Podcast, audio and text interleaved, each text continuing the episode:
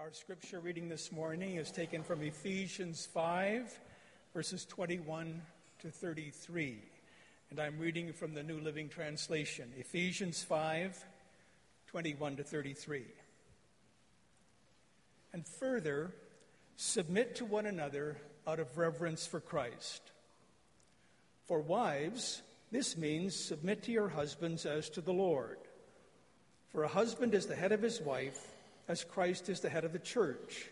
He is the Savior of his body, the church. As the church submits to Christ, so you wives should submit to your husbands in everything. For husbands, this means love your wives, just as Christ loved the church. He gave up his life for her to make her holy and clean, washed by the cleansing of God's word.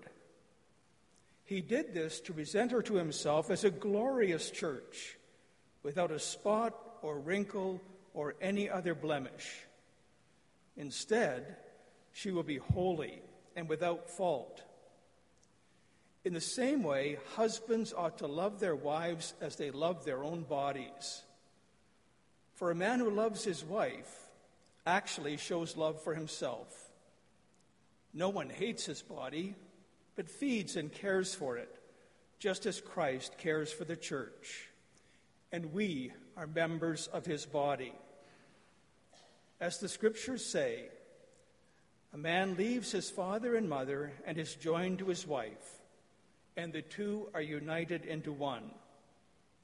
This is a great mystery, but it is an illustration of the way Christ and the church are one. So again I say, each man must love his wife as he loves himself, and the wife must respect her husband. This is the word of the Lord.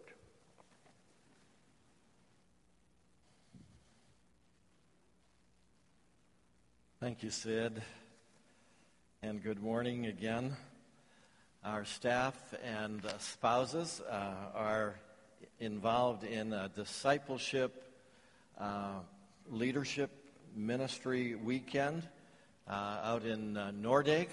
So you'll notice most of our staff are away uh, this weekend. and so, so glad that they have this unique experience of learning and growing and being together with other uh, leaders from across the province. So glad you're here today on uh, Father's Day.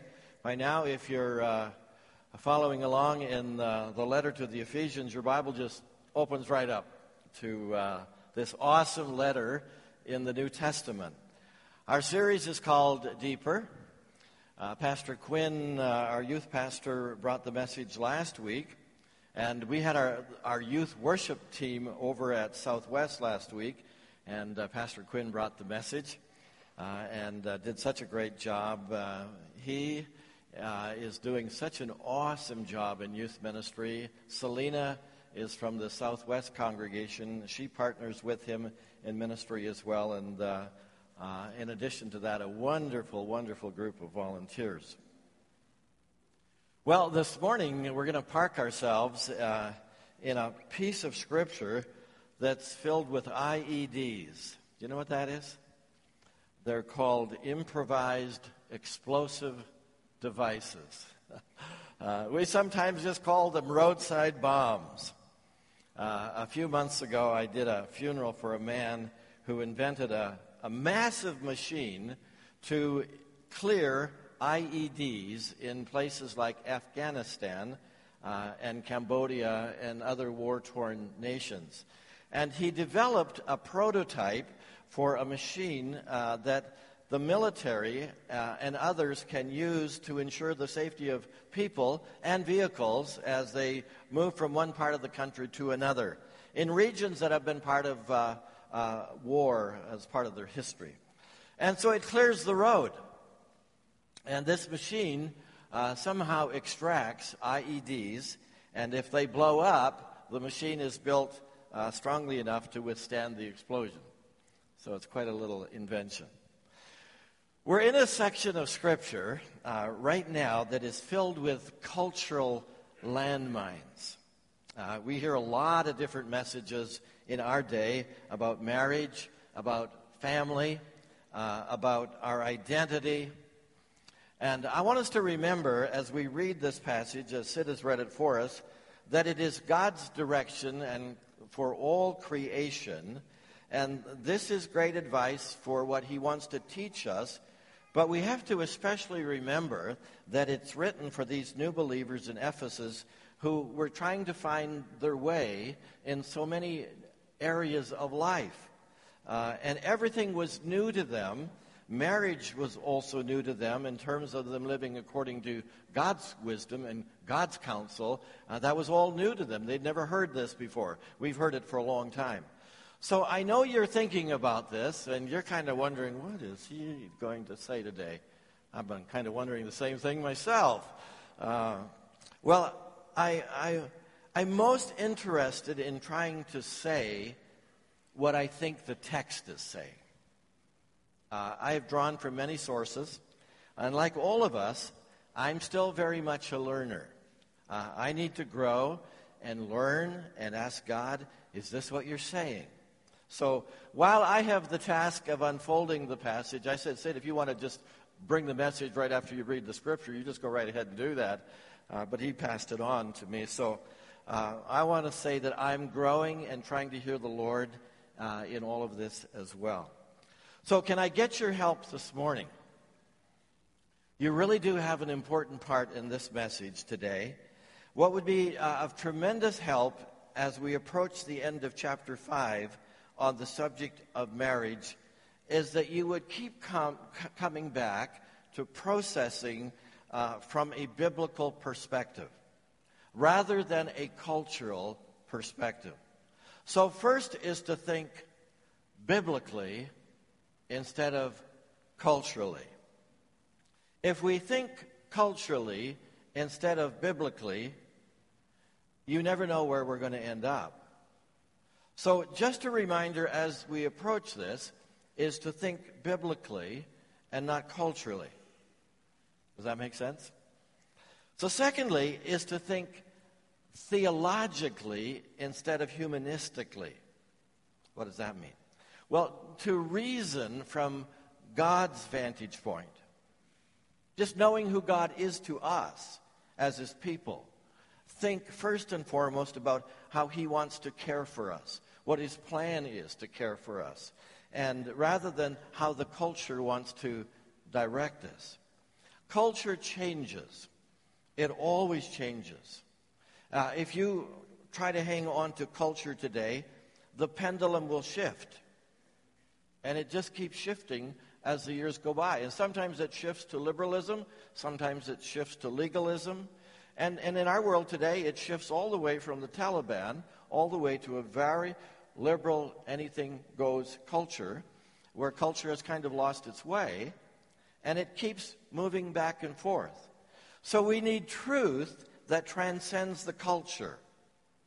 We need truth that moves beyond personal preference and beyond the best of human wisdom. And that's where God comes in through the richness of His Word. So I'm just going to say up front today that this passage is just far too big to, uh, to handle in one Sunday. So this is a two part message uh, with verse 21 being the focus in the first message and maybe just a little bit beyond that. The first thing I think is important to do is to identify the context and further submit to one another out of reverence for Christ. That's the, that's the, that's the verse we start with. And the context is so important to what Paul is going to say, so I don't want you to miss this conste- uh, context because it, it lays the, the, the groundwork. Verse 21 launches a new section that covers three areas of relationships. Paul makes a general statement, and then he follows up with three scenarios. There is the husband and wife relationship uh, in verse 21, and it goes right down to chapter five, through the end of chapter 5, right to verse 30 uh, or 33. Then there is a section in chapter uh, 6 verses 1 to 4 that speaks on the subject of parents and children. And then we move to the subject of slaves and masters. Or uh, perhaps in today's world, we'd be able to say employer uh, employee relationships. So, three categories. And by the way, uh, chapter 5, 21 to 6, chapter 6, verse 9, is referred to as the household teaching. The household teaching. Uh, Martin Luther named it 500 years ago. He called it the Haustafel, which means house table, Haustafel. Marriage, children, and work fall within the context of a home. Life within our house. Life within our house. How to make relationships effective in our home. So he read this and he called this the, the house table, the Haustafel, or the life within a home. And you know, it's actually too bad that the chapter division is placed where it is. Uh, remember, remember that uh, the chapter breaks are not inspired. Uh, the Bible is inspired, but the Bible wasn't written with chapter and verses. They were placed in the Bible in the early 1200s for the purpose of helping us find our way around. So if we say, turn to Romans chapter 12, we, exa- we know exactly how to get there. We turn to Romans, we find the 12th chapter, and we find the first verse, and, and we're there. But sometimes those that did the categorizing, they did their best, but maybe they had a different train of thought than, than maybe the rest of us as how we would divide that. So maybe logically the chapter break would be Ephesians chapter 6 verse 10 when we begin to look at the armor of God. And then these three areas, these three categories would flow a little bit better. Anyway, we should see these three sections under one banner submission, or unselfishly caring for one another. Now, these three categories are connected to verse 18. And I have to say, this is what I hadn't ever seen before. These three categories are connected to verse 18, the verse that says, Don't be drunk with wine because that will ruin your life. Instead, be filled with the Holy Spirit. Instead, be filled with the Holy Spirit. So the Apostle Paul informs us of how powerfully significant it is to be filled with the Holy Spirit. And that actually that's the launching of, of these next three categories. So I want you to catch the flow out of verse 18 when we're filled with the Holy Spirit. What will happen? Well, we'll sing. We'll, we'll sing psalms and hymns and spiritual songs. We'll have a song in our heart because we're filled with the Spirit. We'll have a song in our heart. We will make music in our hearts to the Lord. So that's the first thing. The second thing that happens is our thankfulness. When we're filled with the Holy Spirit, we will give thanks to God for everything uh, in the name of our Lord Jesus Christ. We'll be a grateful people. It comes out of the filling of the Spirit. And when we overflow with the Holy Spirit, we begin to overflow in our gratitude. You're very grateful for what God is doing in your life. And the third thing that comes out of being filled with the Spirit is our attitude, our heart. We become unselfish with one another. We give deference to one another. We yield to one another. We submit to one another. I really do like the way uh, Eugene Peterson translates this. Out of respect for Christ, be courteously reverent to one another. By the way, uh, verses 18 to 21 is just one long sentence in the original language Greek. And it just, it's just one long flow. It begins with uh, asking us or imploring us to be filled with the Holy Spirit. And out of that, uh, to be grateful. And out of that, to be courteously reverent to one another. Out of those verses. Or put another way, is to be unselfish to one another, to defer to one another, to be subject to one another, to be submissive to one another. Psychology Today ran an article uh, about a study of marriages that last, that endure through, through the years. And uh, men and women both cited that the most important factor in their successful marriage as simply being this that my, my spouse is my best friend. Uh, another one of the important factors was the give and take of marriage. The authors of the study found very few marriages that were perfectly equal. One woman married for 44 years said she would advise all young couples to be willing to give 70% and expect 30% in return. As one husband put it, uh, sometimes I give far more than I receive, and sometimes I receive far more than I give. But the wife does the same. And if we weren't willing to do that, he said, we would have broken up long ago. So it is always this give and take. Some of that give and take is just wise counsel. But I want you to see how Paul takes that now a step further. And again, I hadn't connected verse 18 to the verses on marriage, on family, and on employer employee relationships, but it really makes sense. When we are full of the Holy Spirit, it is not hard in our relationships to defer, right? And to serve one another in the Spirit of Christ. It's very difficult to serve one another when we're insisting on our own rights. It's very challenging when we come to, to say, well, yeah, but what's in it for me? Yeah, it's all, it's all about you. Again, it's all about you. Or who gave you the right to make that decision? Who gave you the right to say that? Husbands and wives will much more easily defer to one another when they're filled with the Spirit of God. That's what Paul was saying. Husbands and wives will much more easily defer to one another when they're filled with the Spirit of God. And parents and children, when they're filled with the Holy Spirit, will much more easily defer to one another. They will honor one another. They will treat one another with respect. And when employers and employees are filled with the Spirit, do you think there will be major disagreements? Well, yeah, there will be, there will be lots of disagreements, but they will get worked out because they will get worked out through the leading of the Holy Spirit. And God's Spirit will lead, and people will listen to one another because they want to honor one another, and they will encourage one another, and they will do their best to work out suitable arrangements so that everyone uh, benefits.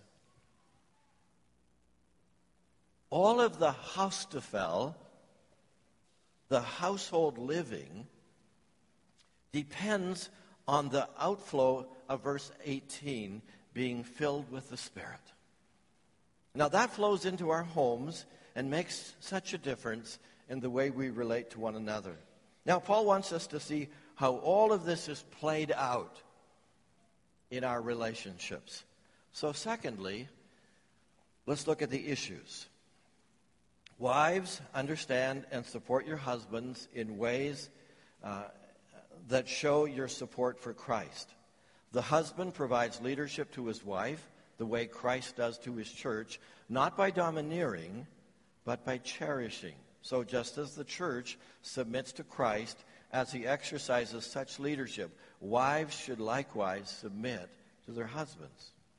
Now, I'm encouraging you to think biblically as we come to a couple of issues that need to be underscored from the passage. These verses are hot buttons today for many because we all bring a certain bias with us.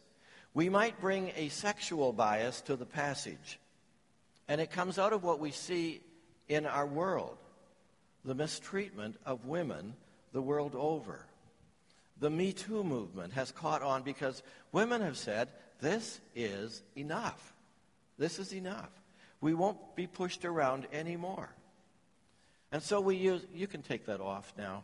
We can use terms like chauvinism, which the dictionary says is contempt for the opposite sex. Maybe some of you grew up in a home like that, that the, the respect was not there. There's also feminism, which feels uh, that the church or marketplace denies uh, woman, uh, women her, her equal status because of her gender. And, and then we come from all different religious backgrounds and cultural backgrounds and, and differences within the Christian faith and differences in world faith, Muslims and Hindus and so on. And we, we all look to models of submission that we've experienced whether positive or negative. So, whatever cultural background we were raised in, it has an impact on how we view uh, our haustafel, our household of faith. And that's why it's important to hear the scriptural uh, role on this and how that plays out. So, the first word is submission. Let's just start with this word and just look at it for a moment. It's one of the IEDs. Unfortunately, a very good word at one time has now been branded negatively and used negatively, and oftentimes very legitimately. Uh, uh, and and because, because women have been taken advantage of, and there has been abuse because of that word. We started with verse 21. We need the Holy Spirit to live the Christian life. Without the Spirit of God, it's impossible to submit in the sense that the Bible calls us to submit. The book of Romans says the sinful mind is hostile to God, it does not submit to God. Jesus submitted to God. 30 years in Nazareth, remember, learning carpentry. Is a time, Father? Not yet. Father, can I go now? Not yet. Not yet. 30 years. He submitted to the Father. Then it was time. And he had three years of intensive ministry. And in those three years, he dealt with all kinds of stuff leprosy, little children, sickness, men who were not well mentally, religious opponents. And every day he brought his best. And he submitted to the Father. And he listened to the Father. And then he went out and he obeyed the Father. And whatever the Father wanted him to do, he did it. And remember, in the upper room, he stripped to the waist, he tied a towel around himself, and he washed his disciples' feet. That was submission. He was teaching them to be servants. And of course, what was his greatest act of submission? When he went to the cross. Do you remember what he said to the group of soldiers and religious leaders who came to him to capture him in the Garden of Gethsemane? He said, Don't you realize that I could ask my Father for thousands of angels to protect us? And he would send them instantly. But if I did, how would the scriptures be fulfilled that describe what must happen now? See, he's submitting to his Father's will. So if you want to know what submission looks like, look at the cross. And already you can see the husband's part in submission. We're under the same caption called submission. For the husband, what does submission look like? For, the, for, for him, it looks like what Jesus did on the cross. Verse 25, he gave up his life to make her holy and clean.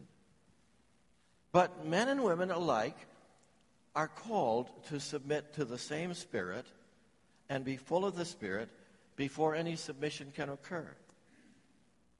So, what does submission really mean? It means to give way to one another. It means to defer to another. Giving way to somebody else, and Paul outlines what that looks like in the haustafel, in the household of the Christian family. What would that look like in Paul's day in Ephesians? Well, it would certainly look different than the environment in which Paul was living and the Ephesians were living. Paul's perspective was so totally foreign to first century living. It was total male domination. A father could make his own decision to sell off his 13 year old daughter. No questions asked. And what Paul said brought incredible liberation. You can just imagine the suspicion in the first century when little churches started to emerge with this kind of teaching on courteous living. What? What are you talking about? Out of respect for Christ, be courteously referent to one another? Giving way to somebody else? Well, that was just unheard of. What? A husband? Oh, come on. Giving way to his wife? A father and mother giving some way to their children? They care for them, they listen to them, they say, What is your thought on that? And children caring for their parents, and masters becoming submissive to their slaves? What are you talking about? And slaves giving way to their masters because they actually want to? and employers giving way to employees to say, What could I do to serve you? What is this? It was the talk of the town. No one had ever heard of this before. It brought hope and refreshing breezes to the landscape. It was so incredibly different from anything they'd ever heard of. So in verse 21, this word submit comes from the Greek word hupotasso. It means to arrange in rank under. It's actually a military term. It means to take your post. Uh, please look at the whole verse, verse 21, and further submit to one another out of reverence for Christ. So, everybody take your post. Everybody take your post. What does it mean? It means if we're followers of Christ, filled with His Holy Spirit, we're not in competition with one another. We're not out to get our own way. Out of respect for Christ, be courteously reverent to one another. That means as men, we don't dominate over women. That means as women, we don't dominate over men. It means as teenagers, we're not resisting in our behavior with our parents, but instead we're respectful to them. And we're willing to talk, and we're willing to listen, and we're willing to have some give and take, and we don't treat our kids unfairly. Dads, that we don't exasperate our kids. We don't embarrass our kids or fail to honor them. And in the same token, our kids don't fail to honor us as parents. And it means as employees that we are courteously reverent to our employers. And as employers, we are gracious and respectful uh, and giving towards our employees. One writer called it hilarious, hupotasso, where we, we submit to one another graciously and lovingly. Not that we have to, but that we want to hilariously. Or literally, the word submit in verse 23 means to, to place yourself in submission, to sit down on the inside as well as on the outside. Sometimes we're forced to submit on the outside because the guy's bigger than us and he's stronger than us. But this is a voluntary sitting down because you want to. It's not standing up on the outside uh, uh, are sitting down on the outside, but really we're standing up on the inside, mumbling under our breath, I hate this, I hate this, because we don't want to. Courteously reverent. A Christian couple, they moved into a new home. They're pretty excited for their new home, first new home that they've ever had. And uh, they had not been in the house more than a day when uh, the man chanced to meet their next door neighbor out in the yard. And the first thing the neighbor did was to, to bawl him out for some minor inconvenience which had erupted or that had happened during the move and he parked too close to his driveway or something like that. And so he was mad. And uh, there was something else that happened and he, he threatened his brand new neighbor with a lawsuit. Uh, so the man, this, this new owner of this home, went back into the house and uh, he was really heavy hearted and told his wife about it, realizing that, that this was their dream home. And they had bought it, but they hadn't been aware that they had a very cantankerous neighbor. You know, how do you know to check out your neighbors when you buy a house? Like, who lives next door? I guess we should do a little research on that. But uh, he didn't, he didn't, and now all of a sudden they have a new home and a cantankerous neighbor. And now he planned to live there for the rest of his life. What was he going to do? He confessed that he felt a very natural reaction to allow a wall of exclusion, of silence to be built, to have nothing to do with the neighbor. You just stay over in your side, I'll stay over in my side. His wife was concerned about that too, and they were praying about what to do. A day or two later, she was baking a pie, and it suddenly occurred to her to make a pie for her neighbor and to take it over. That's one of those whispers of the Holy Spirit. When you get one of those nudges, you pay attention to it. So she baked a beautiful pie, and at lunchtime, she took it over to the neighbor's house, and she fearfully rang the doorbell. When the woman came to the door, her face set in hard, unyielding lines, the Christian woman greeted her and said, You know, I was baking a cake uh, or a pie today, and I thought of you folks, and I thought maybe you'd like to have a pie, so I just brought this over. The neighbor took it and thanked her formally and went back inside. But an hour later, the phone rang, and there was the neighbor, neighbor lady calling up to thank her for the pie. She said, That happens to be my husband's favorite pie. He loves lemon meringue pie. And on the spur of the moment, the Christian lady says, Well, that's wonderful. Why don't you come over to dinner tomorrow night? There was almost an audible gasp on the other end of the line. And the neighbor lady says, Well, I'll ask my husband. In a little while, she called back and said, Yes, we'd love to come over. So the last report was that the four of them were going out for a ride together. And the neighbor couple had already made some inquiries as to where the others went to church suggesting that they just might go with them. This is exactly what Paul means. Subject yourselves to one another out of reverence for Christ. And who knows the benefits and the, the, the, pattern and the blessings that come out of this? The world is waiting to see a demonstration of this kind of deference. They don't understand this. And they cannot grasp the importance of it until they see it in action among Christians. So the word submit has taken on negative connotations uh, since Paul wrote these words. So we think, we, we, we think some kind of law is being forced on us. Submit. The original meaning of the word submit has more to do with a radical decision to act unselfishly towards others.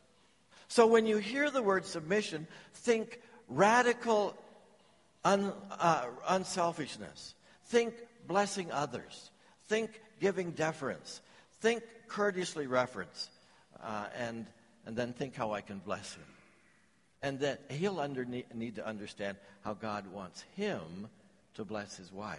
And of course, that's next week. We'll get to that. The second word, though, I want you to hear today before we close is the word head. Uh, this is a word that gets underscored in these words from Paul. It is the word head in verse 23 For a husband is the head of his wife, as Christ is the head of the church. Now, the debate here is over the meaning of the word head. It is kafal, uh, pronounced kafal in the Greek. When you translate it from Greek to the English, there are differences of thought. Before Marg and I were married, Marg and her mother were in a, in a minor car accident in Medicine Hat, Alberta. I just happened to be driving downtown at the moment, and I saw this car accident, and uh, I parked my car and ran over because I had no idea who was in the car, and to my surprise, it was it was Marg and her mom, and uh, they were kind of shocked and. Uh, uh, traffic had blocked up, and uh, and her mom excitedly told me to go to the flat to pick up something. I'd never heard the term flat before. It was a new term for me. She meant an apartment.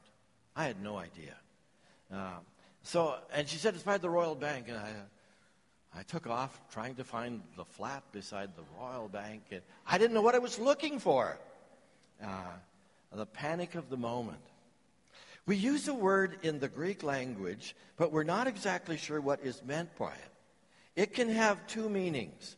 And today, in our Christian understanding, the word kephal is probably split somewhere around the middle by followers of Christ. Some see it one way, and some see it the other way. So in Greek, the word head is used as source or origin. It's also used to mean authority or ruler. It legitimately has both meanings.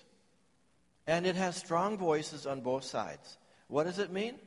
Well, this verse gets interpreted from both points of views. But here's what I want to say. I don't believe it changes the message that Paul is sharing, but it helps to know how others view this, and you can understand what people, how people process this. When we think of the word meaning source or origin, we think more in terms of how husband and wife live together, valuing one another as equals. It's working together, it's serving together to honor one another. Now, there are many who believe the word means authority, that there is a divine hierarchy. We are under Christ's authority, and we come under his headship. And in the relationship of husband and wife, there is a similar hierarchy. The woman is under the authority of the man and submits to his headship, even as the husband submits to, to the headship of Jesus Christ. So, headship is making decisions, giving leadership, especially in the home and the family. Now, regardless of what your viewpoint on this is, we're not removed from either perspective of what Paul really wants to say to us. And this is what I don't want us to miss.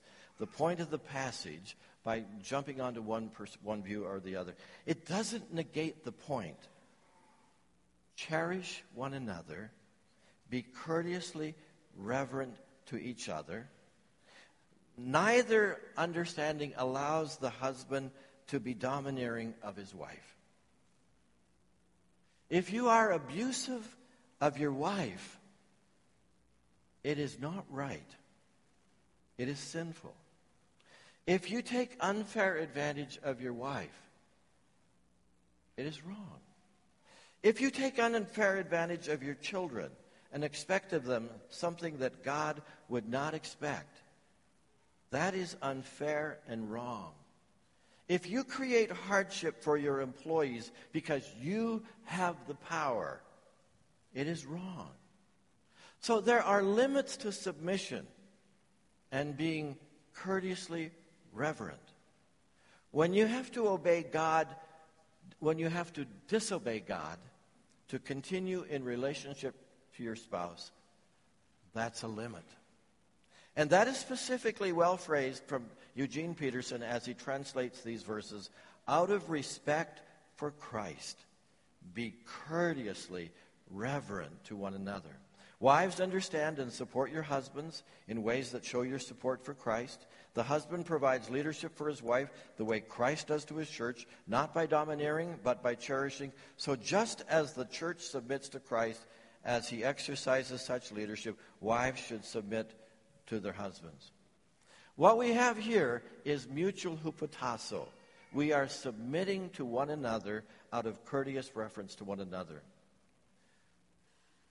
Now, it would be really easy just to kind of miss the key words in this passage, verse 21, and I'll just mention them. Out of reverence for Christ. Those are key words. Verse 22, as to the Lord. What I know about my own marriage uh, is that God has given me a wonderful partner. And my role is to treat her as my equal and to be a blessing in helping her to find her strengths, to nourish her, and to cherish her for who God made her to be. We bring different strengths to the marriage and uh, in our relationship and in our life calling. She respects me I respect her. And together, we share that journey of being courteously reverent to one another. Now, it never means that our relationship is free from conflict. No, not at all. Uh, we still have to come back to one another and say, I'm sorry. I, I, I was I was not honoring you as I should.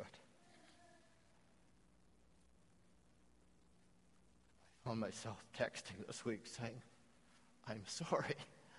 I'm sorry I said that. That was wrong. Marriage. What was God thinking? What was he thinking? Our faces are a little more grim than usual. Uh, and I know the wheels are turning. I know you're thinking about a lot of things, a lot of things that I didn't cover. Uh, and you no doubt are looking from a perspective of being hurt, perhaps, or someone you love has been hurt. And how does all this come together? I get it. I get it. And my heart goes out to you. To live this out is a whole different thing than to say it. To live this out is just a whole different thing than to say it because it's the day by day by day hupotasso, submitting to one another. So let's, let's stand and let's pray together. Father, this has been a challenging teaching for us. And we come with our scars and we come with our pain, and some come as victims of a difficult past. Some, some are trying to build back trust again. And Lord, uh, we know we know how all of this came about. It, we, we've been impacted by the fall. And there is an old nature within us that battles hard continually. So maybe be filled with your Holy Spirit so that the life of Jesus Christ is evident in us. We need your power to live this kind of unselfish caring for one another. So take these words, I pray, this morning, Father, and just refresh us and bring encouragement and blessing. Thank you for our family here. Thank you for the patterns that you have established for us. May we be faithful to walk in the way that you have established. We pray in the strong name of Jesus.